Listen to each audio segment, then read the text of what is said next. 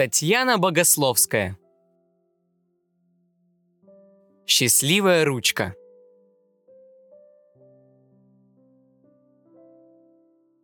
Жил-был мальчик, ученик 4 класса Б, Вася Журавлев. Василий вел жизнь самого обычного школьника младших классов. Каждый день он ходил в школу, чтобы, как говорится, грызть гранит науки и овладевать всеми необходимыми для ученика 4 класса знаниями и умениями. Но главная героиня нашей истории – это обычная шариковая ручка, которую наряду с другими ручками и карандашами Вася с мамой приобрели в магазине «Мир школьника» еще в начале учебного года. Разве можно представить себе школьную жизнь без ручки? Нужно написать диктант или решить задачку по математике? Ручка тут как тут. Первая – незаменимая помощница школьника. Правда, вспоминают часто об этом лишь тогда, когда в ней заканчивается паста, а другой ручки под рукой не окажется.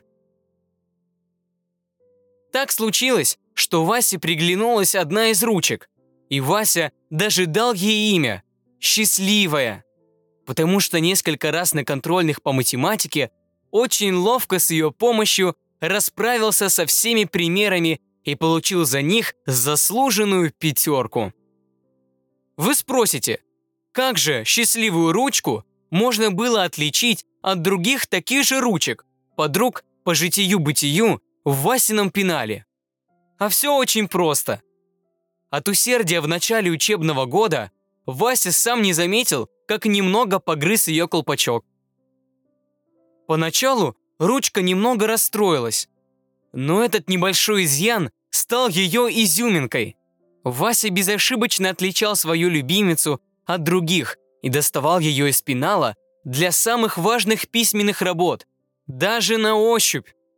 А сама наша героиня радовалась, когда хозяин извлекал ее из заточения.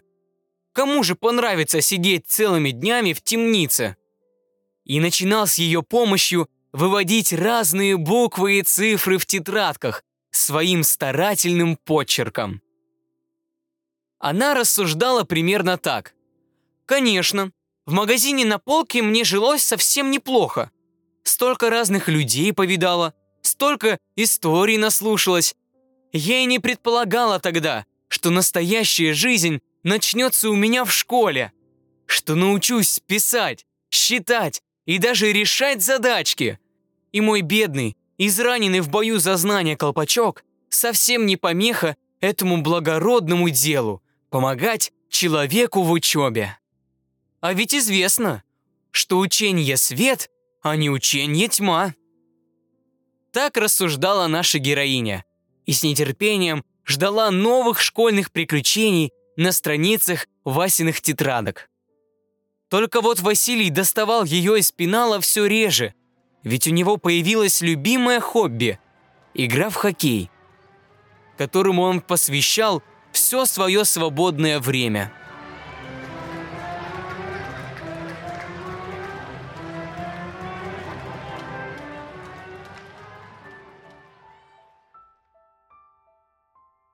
Случилось так, что на очередной контрольной работе по математике Василий, хоть и не забыл прихватить свою любимую помощницу, не смог решить несколько заданий и получил совсем невысокую оценку. От злости, придя домой, он выбросил ручку в корзину для бумаги со словами «А я-то думал, что ты приносишь удачу, а ты так меня подвела!»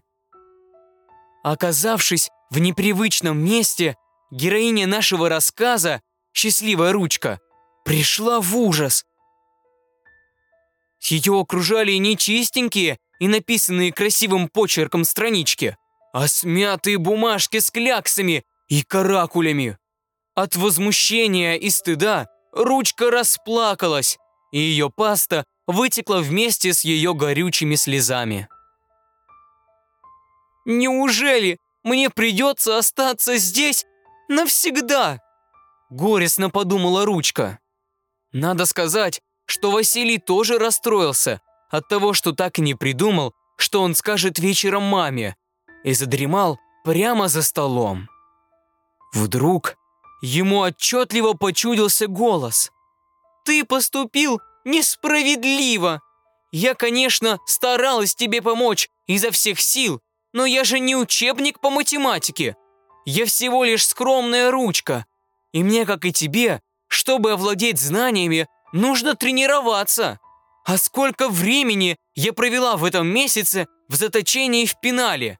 Играй в хоккей на здоровье, но и об учебе не забывай, а то так и останешься двоечником.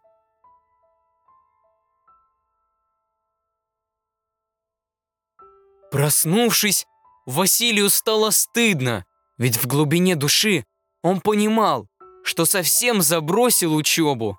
Он достал из корзины ручку, поменял в ней стержень на новенький и открыл учебник по математике.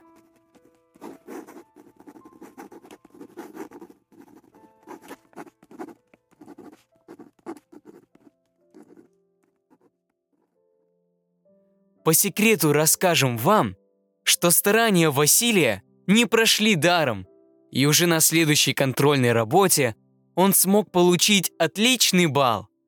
А когда мама спросила Васю, как ему удалось так быстро исправить двойку, он ответил, что добиться успеха ему помогла счастливая ручка.